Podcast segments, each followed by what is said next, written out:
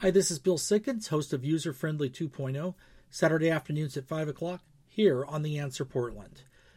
Questions are coming in about the future of smartphones. The iPhone came out 15 years ago, and while in the beginning this was a very revolutionary new technology, we've gotten to a point now that pretty much everybody that wants a smartphone has one. So, what are we going to see in the future? There's a lot of exciting new technologies that are being talked about that we could see in our phones of the future.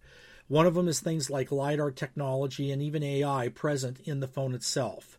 So, up to this point, we've been talking about camera resolution, screen size, speed of the phone, stuff like that. But there's a lot of potential to make another step here to make it do a lot more. Tesla's talking about a phone that will use Starlink to operate, not even require a cellular network. So, there's a lot of different options out there and a lot of different things that this device may be capable of doing. For more information, check out User Friendly Saturday afternoon at 5 o'clock here on The Answer Portland.